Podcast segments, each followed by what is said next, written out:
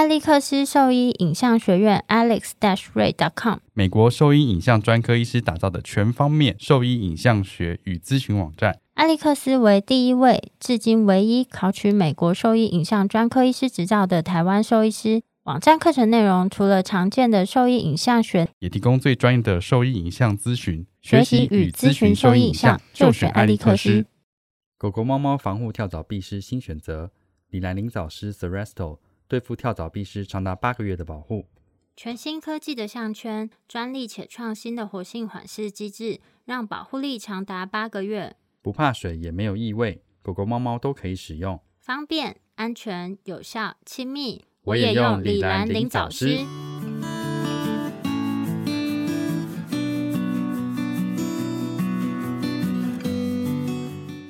你你现在收听的是 Wonder Vet Talk，超级好兽医的闲聊时间。我是兽医师林哲宇 Steven，我是兽医师肖慧珍。在这边，我们会用轻松谈论的方式，带给大家一些简单而正确的小动物相关资讯，也会和大家分享一下兽医师日常发生的有趣事情。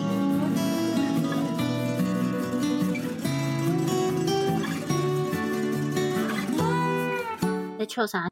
不是太晚了，我刚刚一开始的时候卡住，想说，哎，我的开头是什么东西？才不是，你就是忘记，不要在那边。就我我真的太晚，我才刚是可以。我刚我刚刚脑筋一片空白，然后我就想说，哎，我前面都是讲什么？然后愣了一下。对啊，不是，所以我真的是累啊！我不是那边跟你开玩笑，我有时候真的就是累。那你今天跟我们讲什么？我跟你讲，那天我去便利商店啊。那当然，我我好奇你，我好奇。你那个，你上次买那东西，你就买那本盗版书哦。对啊，结果呢？结果我就一直跟他讲我要退款啊，然后他就哎，他跟我讨价还价，哎，他就是说我退一百给你，你书留下可以吗？然后我就说我不要，这是盗版的。然后他其实哦，好吧，如果你是为了要买那本书的话。我不想要支持这个盗版货啊！而且重点是在我不知情的情况下，强迫卖给我一个盗版货，我不能接受。又不是我觉得 OK，我才去买这本翻印的书。对，就是我拒绝他之后，他又在跟我说退一百给你，书不能看吗？然后我就说这个是盗版书，我要退款，一毛都不要。对啊，我一毛都不要，一毛都不能少。不是钱的问题，是今天除非这本书它绝版再买不到，我真的很想要获得里面的知识内容，那它就标示出来说，它现在因为这个书绝版，那它是怎么样的情况下翻印这本书，那我可以接受才买。问题是我完全没有被告知这样的讯息，而且它是放了正版书的图片呢，然后还有书样的那种，所以我怎么会知道是一个翻印的盗版东西嘞？我超级生气的。那你这样跟第三方的拍卖卖场说吗？他们不会管啦。我现在的想法是，我现在退款先拿到之后，我再去申诉。你要先寄回去吗？呃，他是有说叫我寄回去啊。那我就说，那你要提供给我那个寄件代码。对啊，而且还还在处理哦，还在处理。我跟你讲，这样多久了？已经一个多礼拜了。就不钱的问题，重点是就我不能接受这件事。我觉得是合理的。你应该是你要尽到告知的责任，不然你会有被骗的感觉。被骗其实就是不行，这我深知这个感觉。对啊，而且你记得几年前？不记得，我不记得。没有，我要跟你讲，反正你跟我讲？反正你被诈骗没多久之后，反正我妹被诈骗，但是因为我妹被诈骗呢，就是她打电话给我说她被诈骗，但是她需要用一笔钱，所以我先转钱给她。真的是你妹吗？真的是我妹啊，反正我就转了一。你被诈骗了吧？对，然后我对对对，我后来想想，这整件事情就是我被诈骗了，被我妹诈骗。但我妹的确是被。最后最后损失的还是你。对啊，最后损失的是我好几万块诶，比你那 iPhone 贵多了。你那 iPhone 的一万六吗？还是一万八？没有没有没有，我不晓得，没有这种事情，我不知道。反正我跟你讲，我好像转了三万多块给我妹吧。重点是最后有抓到那个诈骗犯，有用吗？就是每次开庭都要去一个很远的地方，他们都故意的啊，因为他们都是人头吧。这个这个是什么？法律上叫什么？以原就被，就是要就被告的区域这样子吗？对对对，对对对。嗯，如果我没有记错的话，所以每次我妈就代表我妹去开庭啊，我妈就说这种人不能放过他，不是钱的多少问题，一毛都没拿回来，但是就是不放过他。但然后我最后来后他有被我我根本不搞不清楚，我最后就问说，那到底有拿钱回来吗？现在好像没有，好不好？拿不回来，一毛都拿不回来，这样是没有一个人损失钱，只有我，就是你，就是你。气死我了。这样想起来就是你，所以你损失的钱比我还多。对啊，而且我在几年前也是上网买那个，你知道国外那时候募资网站很有名啊。我知道啊，你不是号召我们要一起买吗？对啊，结果我就还好没跟，是不是？还好没跟我跟你讲，我就被骗了一笔钱之后，我就想说那东西怎么都没有生产出来。后来呢，他就是又寄信给我们，就说哦生产出来，因为那时候不确定他什么时候会制造好嘛，所以我就先没有嗯付运费。我那时候就还没选到底要寄到美国还是国际运送。后来就是在寄一封信说，哎，制造好喽，可以开始国际运送喽。然后我又被骗了二十五块美金，妈的！我怎么会那么笨？我怎么会骗了超级多钱的？然后所以他又多吸了一笔钱过去，然后最后就说，呃，我跟你讲，最后给的理？由不是最后给的理由多瞎，你知道我超生气的，我就疯狂去上面留言，就是他最后给的理由说东西都准备好了，然后也制造出来，准备要寄出的时候，但是很可惜耶，我们的那个工厂整个被火烧掉了，所有东西付之一炬。我心想说骗人，这不就是骗子吗？对啊，这些年来被骗的我。真的，你这样损失的钱比我还多，还好我很少买东西。我也没有买很多东西，但是就是这样被骗的这两笔很大的钱，我跟你说，哦真的好气哦。没有，我跟你讲有一个很好笑，就是我太太他们那个亲戚那边，他们的姑姑，就是反正他一个亲戚是很有钱的，但是有人拿到就是用他的那名义在跟他的朋友借钱，然后他朋友也是很有钱的。所以他用那个他姑姑的名义去跟那个他的朋友借钱的时候，因为他是诈骗集团嘛，他不知道他的资就是平常的用钱习惯，他就说啊，今天礼拜天他那个很紧急需要用现金，然后要跟他借三万这样子。然后那个他朋友就想说，三万块不是他衣柜或保险箱里面随便拿都有吗？怎么会现在需要用这个钱呢？他说，他就回答说，你是三万还是三十万？你是不是打错了？然后就觉得很奇怪，因为那个钱金额太少，所以就觉得应该不是他，然后就没有骗到，哦，不有趣吗？还好，我觉得很有趣、这没有你被骗那个 iPhone 有趣。可以戏啊！我那个钱很少，这样比起来很少，好不好？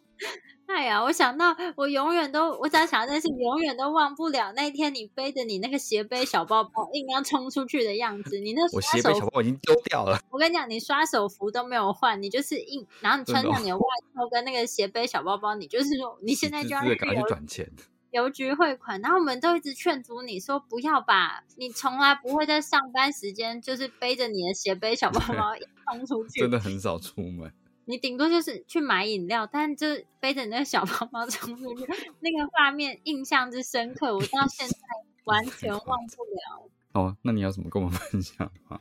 还有一个，我就讲了好多废话，可是这真的很好笑。就是我前天去便利商店的时候，嗯，诶、就去 Seven 啊，要寄东西，然后前面一个阿姨就嗯买了好多东西，然后她要结账，然后结账的时候他要付现金嘛，你知道，就是 Seven 店员在结账的时候就会问他说：“哎、你有会员还是载具这样子嘛？”然后那个阿姨？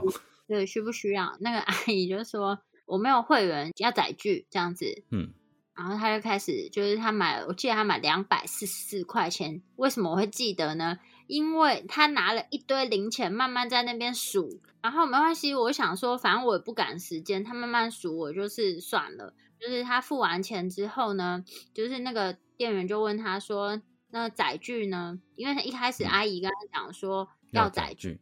对，结果那个阿姨就超生气哦，她就跟他说：“载具，你要给我载具吧。”然后我当下整个有点爆笑出来。我原本那个那阿姨真的很很没礼貌，你在后面笑是不是？我没有笑，但是我当下好想笑，就是一般人不会突然这样暴怒啊。然后那个人暴怒的跟他说：“你要给我载具吧。”然后那我猜那个店员也超级想笑，店员就就是不理他，他有跟他解释什么是载具吗？他没有，因为后面因为他数钱的关系，后面排了很多人，店员就结账完就跟他就没有要理他这件事情，然后然后他也没有要到他的载具就走了。没有，他就是后来下一步就说：“那你没有给我明细啊？”然后店员硬给明就把明细给他，他说：“载具给他呢？发票，刚刚不是说要载具吗？你怎么都没有把载具给我？”就在凶了他一次。店员就冷冷的回他说：“载具是财政部然后载具是财政部要给你的，你 要去跟他要哦。去申请。”那阿姨超级生气，那阿姨几岁？我目测大概跟我一样大，目测大概五十到六十岁，这不能怪他。不是你一般不知道不会这么凶啊。可是你知道，对有些人的无知，他会用这样子的方式去掩饰他。没有，我那时候就是想说，现在是怎么样？而且我会觉得店员真的好厉害哦，他们就是接受到这么多 莫名无谓的情绪，都还可以冷静的完成，而且都不会笑。太莫名其妙了。没有想到，我那天在听那个以前，哎，是哪一集我都忘记了，好像你跟我在讲那个载具的事情，那已经快一年了欸。对啊，所以我那时候其实听到载具这个事情，我好想要立刻跟你讲这个愚蠢的事，那个但因为我感觉 没有，而且不是。那我是前几天好像才重听到那边，然后你那个跟我讲，就说很蠢的事情怎样讲，因为你那个载具，你不是说你要划开 iPhone 那个要点开什么东西吗？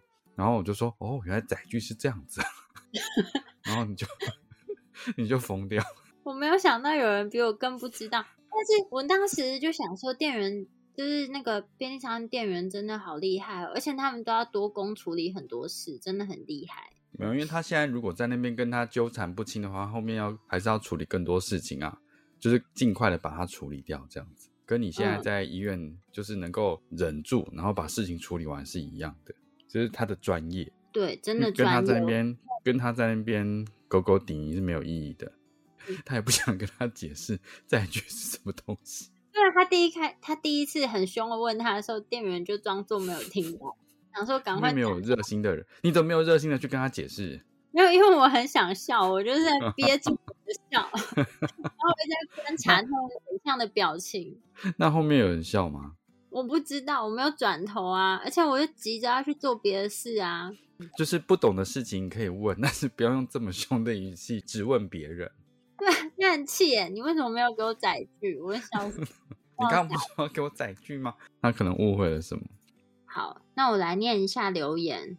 好啊，我们上一集我们少念了一个留言，对，因为就是有一些留言留在不同的地方，然后不小心就是会被洗掉，然后真的很抱嗯歉。如果说有留言给我们，但是呢，你发现你的留言没有被我们念出来，可能就是太多了，就不小心被洗掉了，没有太多啊，我们被就是被我们 miss 掉了，是不同的地方啦。讲的好像有一两万个留言，我们被我们 miss 掉了。不好意思，先讲念一下这个留言是来自子子，不晓得是一个先生还是子子，应该是吧？这是念，就是那个子，哪个字啊？就是说木星哦，木什么星木子吧？不是米子，米子是什么？哦，你说那个果核这个 对对对，果核果核子子，子子。我想的是男子的子，一个木，一个辛苦的辛，哦，不是，不确定这是到底是果核的子子。就是留言是感谢两位医师为我半年通勤带来知识和欢乐，让我知道很多毛孩相关疾病和兽医师工作血泪。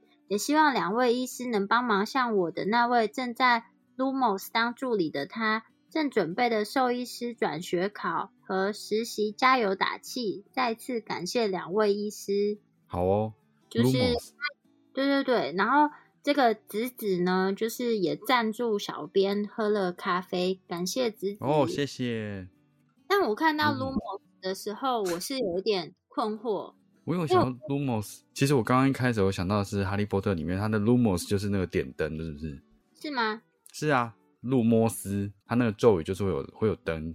哦，对，是那个咒语。然后我查了一下，台北有一间医院叫 Lumos，不知道是不是在台北啦。就是他嗯。讲的这个、这个朋友，还是在你刚刚查的那个？他说 Lumos 当助理的他不晓嗯。得、不晓得是在这个医院里面当助理，还是因为我查了 Lumos，就是它就出现的是一个 J.K. 罗琳成立的一间英国慈善机构，还是远在英国的的他？因为没有讲地点，我只能这样子瞎猜测。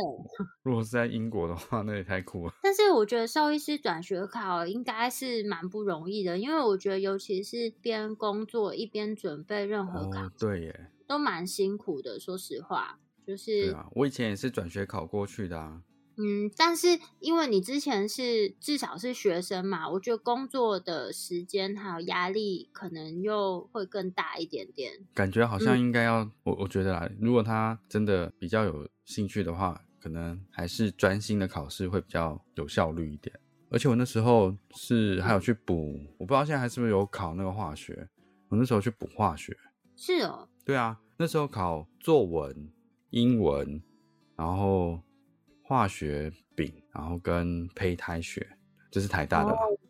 嗯，就考这几个。然后我胚胎学自己念嘛，然后化学就是补习，国文就呃可以补单作文就放飞啊啊，可以补单科哦。可以啊。哦，然后作文就放飞，然后英文就靠实力这样子。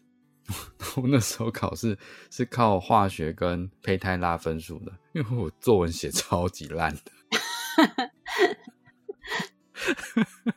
真的很可怜。你知道跟我一起去考试的同学，他的作文是九十八分，满分是一百分。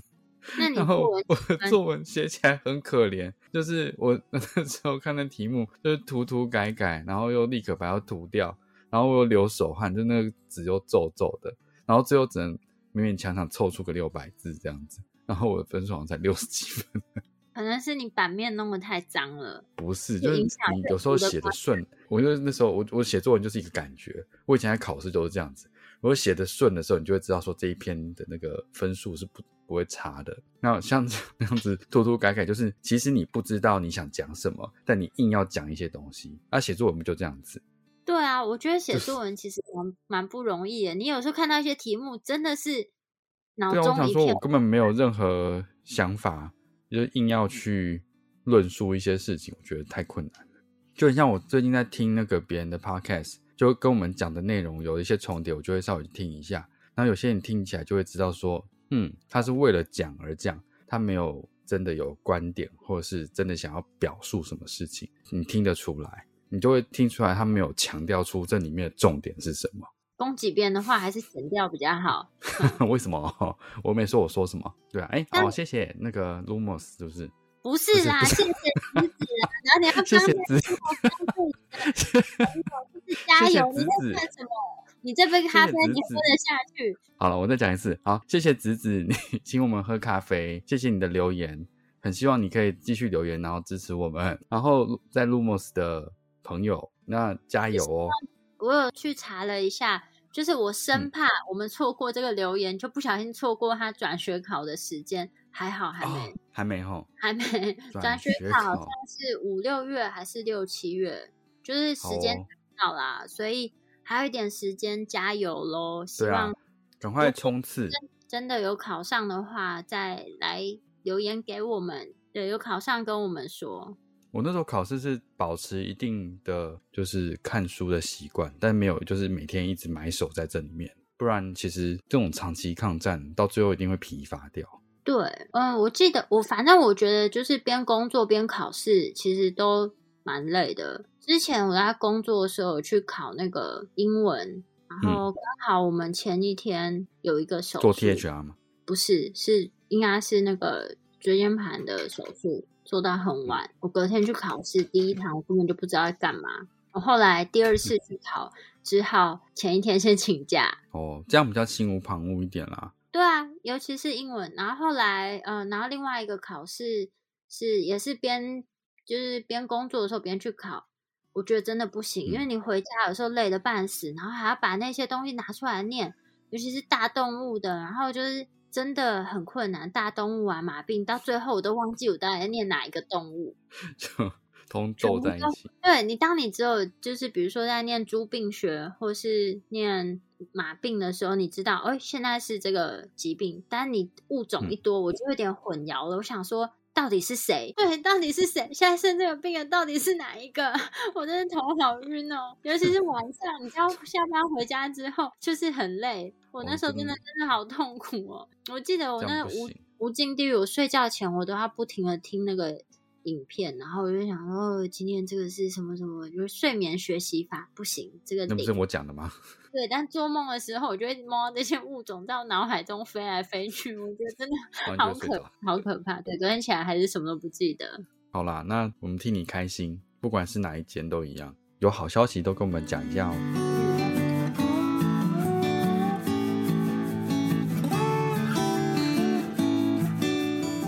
我是会思考的狗，小动物行为兽医师徐丽玲。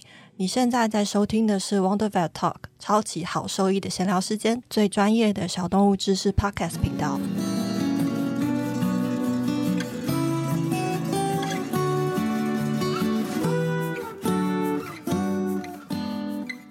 那天在逛那个，我不知道，我其实忘记这在哪里了。然后就看到有人在问说，就是要跟医院调他的动物的 X 光资料，然后问一下说，哎，价位大概在哪里？然后说每间医院都一定会给吗？其实这个问题，我先第一个想讲的是价位这件事情应该没有一定吧？这个就是资料的准备或给予，嗯，这有定，我有点忘记说这个兽医师工会有没有定价？有啊，定价。你说拍 X 光片吗？不是不是，就是如果他需要这个资料的话，兽医师工会有他的诊疗标准啊。没有，就是我今天拍了嘛，可是我需要转诊的时候需要这个影像资料的话，我去跟医生烧这光碟的话，是那个费用应该没有一个定价。就是会有一个光碟烧路费吧。我跟你讲一下上面的定价好了。好啊，台北市兽医师工会的定价哦，这是嗯一百零五年十月二十五号嗯开始，目前就是使用这个标准。如果你是影像资料复制一次是三千块，一次三千块那定价是这样子啊。然后、哦，他就定天花板这样子。对定天花板，你不能超过这个价钱。然后如果是病例的书面摘要，它的定价嗯是三千元一份。哦，所以它的天花板都是这个三千块，对然后所以低于这个价格，其实都是目前来说是没有违背这个规章的。对，这是台北市，然后新北嗯市的话就不一定。那另外的话就是，呃，我们的之前啦，之前爱屋的话是，如果是要烧录出来，我们会收一个一百块的光碟烧录费，因为毕竟你也是要嗯请一个人去烧嘛，然后还有这个光碟本身的成本。嗯但如果你只是拿那个就是 USB 来存取的话，我记得我们那时候是没有另外收钱。好像没有，可是后来是不让他们这样做，原因是那个 USB 都不知道有没有毒。对啊，还有我记们电脑，得有一次我们那个整个系统被瘫痪掉，嗯，我们就是后来所以就用烧的，对，只能用烧的。去大医院就人医啦，就是你要嗯拿那个影像资料的话，你烧出来也是好像一两百块、两三百块啊。哦，对啊，反正就是有个费用嘛，对不对？对我之前去检查，他还是有写，而且你当天无法拿。然后原则上是不能拒绝的，对不对？就是他拿这个资料，除非你没有，对，原则上是可以。对啊，怎么了吗？没有啦，就是他会问说医院一定要给吗？原则上是应该要给的，就是如果有需要转诊的话，这也算是病历资料的一个部分啦，所以应该是不能拒绝给予这个东西的。嗯，因为现在有很多家长，其实他们也会留这个东西当做，就是帮他自己的毛小孩整理这个医疗的资料，我觉得这是合理的啦。那你找到那个是怎么样？他是说，没有，这是上面就是说在问这个问题。那我觉得，因为下面有很多说那个没有真的讲到 X 光资料的钱，就开始在讨论说拍摄 X 光片的钱啦。但其实这个也是兽医师工会有定价的，不是吗？对啊，就是拍一张是多少钱？嗯，如果是那个定价的话，就是旧的这种胶片检查，就是嗯要人工冲洗的这种，或是这应该比较贵吧？没有诶、胶片这很麻烦了。胶片的话，小张是五百，中的话嗯是六百、大的话是八百。胶片，哦，胶片，嗯，然后如果是 C 二的数位 X 光，它每一个拍摄角度是八百元，D 二的数位 X 光片的话，每一个角度是一千两百元。那这个哦包含判读的费用，就是光这个检查费用，这是台北市的兽医师工会我觉得蛮合理的。就是拍这个 X 光片没有判读，那他拍的嗯，一点屁用都没有啊。那什么什么东西？就我意思是说，就是判读是很重要的啦，所以可是他就留资料而已啊。就是判读费就是独立出来这样子，但其实一般我们都是没有在收这判读费的吧？一般是没有另外在收判读费啦。对啊，而且我觉得它这个定价好像蛮合理的，胶片，然后 CR 跟 DR 的那个钱都分开了，因为因为这跟你对于影像的投资、影像的品质，嗯都有算进去了。所以就是你带动物去拍 X 光片，就是嗯当然你得到、你最后看到的都是一个影像，但是嗯，是它到底是 CR 还是 DR，其实是不不一样的对，哦是不一样的。像品质。然后再来就是这个影像呢，它是不是有经由专业呃专门的人士来进行影像的校正？因为就是你定期要请这些专业人士来进行影像校正，它也是一笔额外的花费啊。对啊，然后我觉得这个有这么明确的资讯告诉你说，这个一张 X 光片一个角度的 X 光片是多少钱，所以应该没有什么好去争论的。然后只是为什么会特别讲到这个，就是因为他们有一些很奇怪的观念，我看了是觉得又哭笑不得。就是他硬要说什么，反正只要宝贝生病进医院啊，就是任人宰割，医生说多少钱就多少钱，没得商量的。就是他拍一张说多少钱就多少钱，其实不是，它是有一个标准在的，所以是照这个标准去收费的。不是啊，而且就是要讲的是，这其实之前我们都讲过啊。就一般来讲，我们在做检验之前，大家都会先跟呃，就是家长讲说费用是多少。那当然，因为项目超级多，它不可能全部都列出来，好像菜单一样。因为菜单的价格会列出来，是因为你自己选你想要吃什么嘛。但是今天这个检查是医生的专业判断，建议你做哪一些检查，嗯所以不会把这个价目表整个就会给你看说哦是怎样怎样。但是在做这个检查前，他建议完，他会先报价给你，跟你讲说大概费用会是多少。那再取得你的同意，不论是口头上或是纸本书面上，对啊，同意之后才会进行这些检查。原则上比较常见的流程是这样子，所以这也是经过你的同意之后才开始做后面的这些检查。所以也不嗯是说什么进来就非做不可、任人宰割这样子。对啊，我觉得这就莫名其妙啊。就是我嗯之前讲过的，医疗它就是有选择的，你也可以选择都不要做啊，没有人逼你说一定要做这件事情。你已经决定要做医疗的话，你也知道这些价钱就是你的选择了，没有任人宰割啊，那如果你觉得这间的价格是你不能接受的，没有办法接受。就是你觉得价钱跟品质是你没有办法接受的，就找一个价钱跟品质是你可以接受的就好了。就是你不可能到一间米其林三星的餐厅，然后跟他讲嗯说、你怎么卖这么我肚子饿啊？你凭什么收我这么贵？可是我觉得兽医院就常常遇到这种情况啊，就会说同样都是一盘炒青菜，今天三星餐厅它的炒青菜一盘就是要五百，那你路边的嗯这个炒店炒青菜一盘就是一百块，嗯你不可能去卖五百块餐厅。然后跟他说，我只愿意付你一百块吧，你就说这都空心菜啊，为什么你这边要卖五百块，但是我路边摊只要吃一百块？这不一样啊，炒的厨师啊、环境啊，然后他是不是有在加其他的佐料啊，或什么之类的，就是不可相提并论吧？对啊，我觉得你已经同意的，表示说你相信，你相信这一间医院，或者你相信这一间餐厅，它给出来的品质是有相对应到这个价值的。那如果你一直觉得这个价钱不符合你期望，没有就不符合你的期望的话，那就是去别间啊，没有人压着你说你一定要做这件事，一定要接受这样子的金额啊。所以就是吃东西也要吃的开心哦。对啊，然后再来就是医院的价格，就是在那边不可能强压着他给你路一定要接受。然后要互相啦，不能这样子。然后就说可能也讲说，医生说拍几张就拍几张这样子。可是其实我们在在医疗上，我们是有我们的考量的。像我们之前在做胸腔的 X 光片的时候，我们要看的东西有可能就是需要拍到三张才有办法做比较完整的评估，或者我们在做髋关节的评估的时候，可能就是要照标准的 X 光片去拍，不然你就算照一百张，你都没有照那个准则去拍的话，都是没有用的。对啊，其实 X 光片的摆位，就是有时候我就会，就还是会跟事主大概说明说，为什么我们现在需要拍两张，或是三张，或是为什么我们就是为什么有一些是拍全狗图、全猫图。就其实我觉得是针对不同的情境，它有它的意义。如果今天是很紧急的情况，你必须要立刻去做比较初步判读的话，你这样做就是没有问题的。我觉得是没有问题的。初步需要得到一些资讯嘛？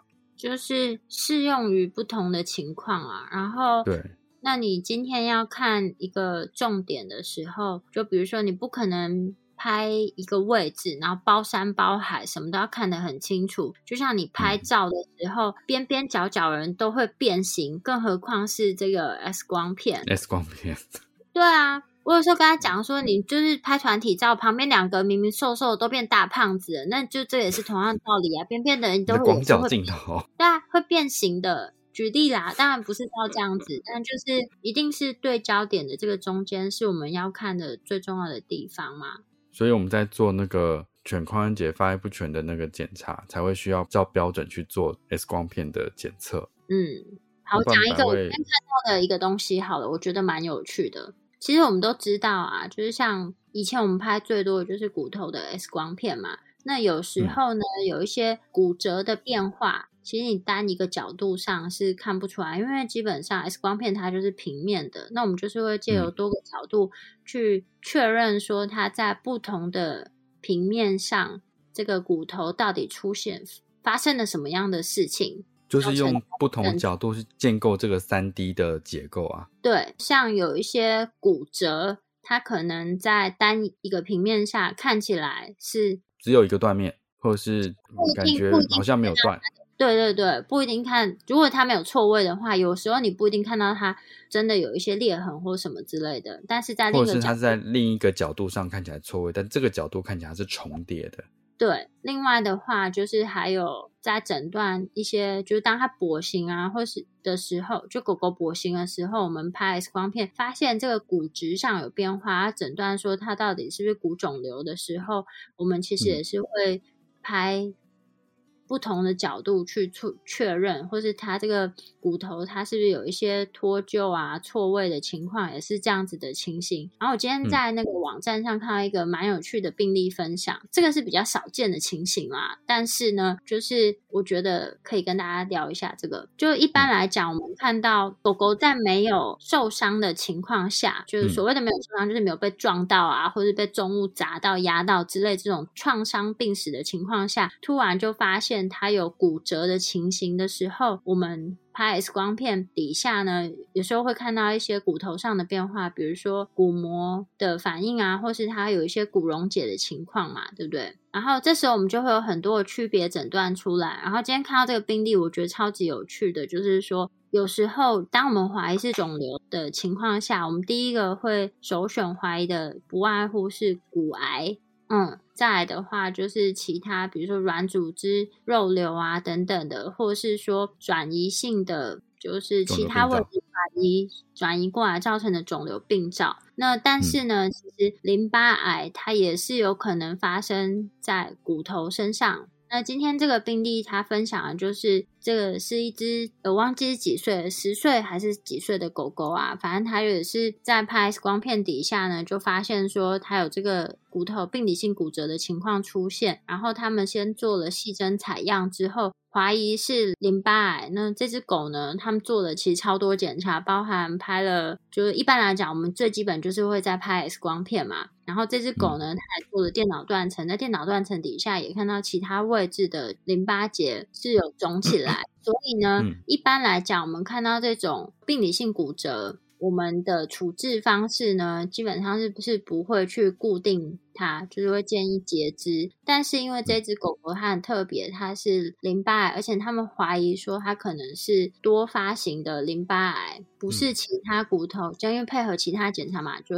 不是那种常见的骨头来源的癌症，所以这只狗呢，它最后是还是做了骨折固定的手术，同时配合做了淋巴癌的化疗。然后最后，它这个脚是有愈合的，存活时间就跟一般淋巴癌化疗后的存活时间是差不多，就是一年左右。最后不知道是死于就是其他不明原因这样子，对啊，我觉得很酷诶。所以它是断在哪边？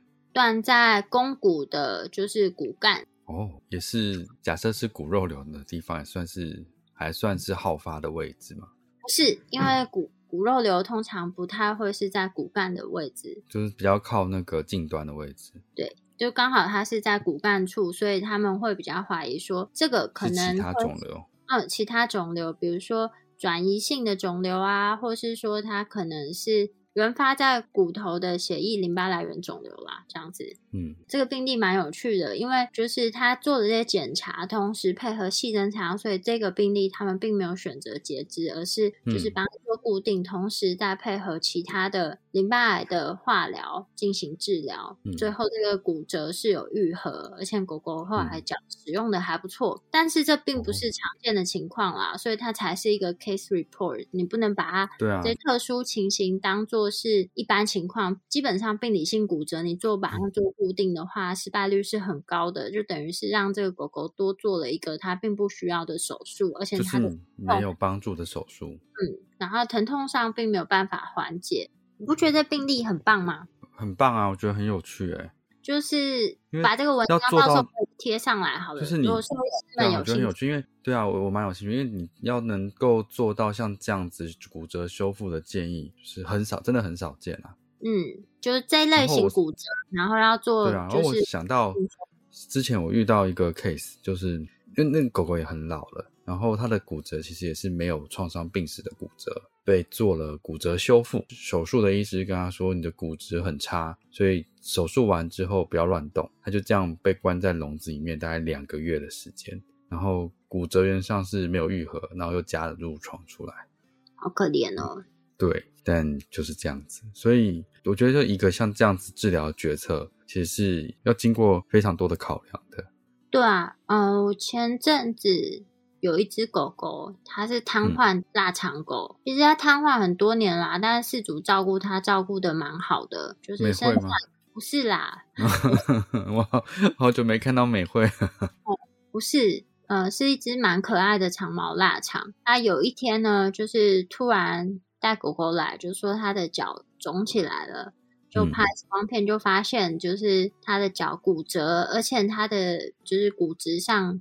看起来都不是很正常，所以后来就帮他截肢嘛。因为那个脚本身也没有什么功能性，然后截肢后，我们就发现，就是做病理切片，就是确诊他是那个血管肉瘤，原发在骨头上。通常像这样子的恶性肿瘤，就血管肉瘤本身就是一个非常恶性的肿瘤。那原发在骨头上，其实它的转移率跟转移率更高，是吗？嗯，存活时间都相对再更短一点。啊，这样多久？三四个月吧。哦，对啊，就是手术后有建议他看是不是要化疗，不过事主就想说，就是从安宁，最后他是活了大概三四个月吧，如果没记错的话。但是这只狗，它在那个狗狗在截肢之后，其实它在轮椅上还是一只非常快乐的狗。就活泼跑来跑去，对，还是会驾他的车，就是飙车这样子。有手机里面还存了很多这个狗狗的影片，所以医疗是有选择的。其实我觉得，就医师的立场，就是会跟你讲说，现在你有哪一些选择，但是我们没有办法帮你做选择，其实是你自己要做选择。那你既然选了。就要为自己的选择负责任啊！不是讲这种不负责任的话，说什么哦，进去就任人宰割啊，然后嗯，医生叫你怎么样怎么样？我觉得这就是你把你的立场放的不对。通常你在面对疾病这件事情，我们共同的敌人是疾病，所以医生跟你是站在同一阵线上的。通常啦，如果我们觉得是医病关系好的话，我们是一起承担这个医疗的责任的，我们是在同一阵线上的。但所谓防卫医疗，就是我现在就是我把这个做决定的责任全部都还给你，我不就把我我知道的专业知识提供给你这些选择，那要不要做，全部都是由你决定了。这是我们讲的防卫医疗嘛，我不帮你做任何决定，我只给你选择，我觉得这样解释好像选项啦，我觉得这样嗯解释好像不太对。是吗？我觉得防卫医疗是指，就是我们医师在某些情况下，甚至只会提供给这个病患或是病患家属风险性更低的选择。嗯因为不管、哦，不管是，就是防御医疗，就是这个决定本来就不是医生帮他下的、啊，都是病患或是病患家属啊，嗯所以我觉得这不应该是防卫医疗，而是在防卫性医疗情况下，你的选择可能会是更少的，因为医师嗯。不会提供给你有有更大比较有风险的选择，对，所以反嗯。而是你失去了这些，你失去了一些选项。对啊，没有什么结论，就是这样啦。今天其实就是跟大家闲聊一下这些，然后因为我们看到了针对 X 光片的一些疑问，关于价位、关于拍摄的方式，然后跟拍摄的目的这样子，所以跟大家做一下这些的分享。好哦，欢迎大家问我们问题啦。如果是一般这种常态性问题的话，我们都很愿意帮大家解惑。那如果是那种呃自己的动物的病例细节讨论，那可能就比较没有办法了。然后你知道我们在哪边工作，你可以来挂号，我们可以帮你做一些评估啦。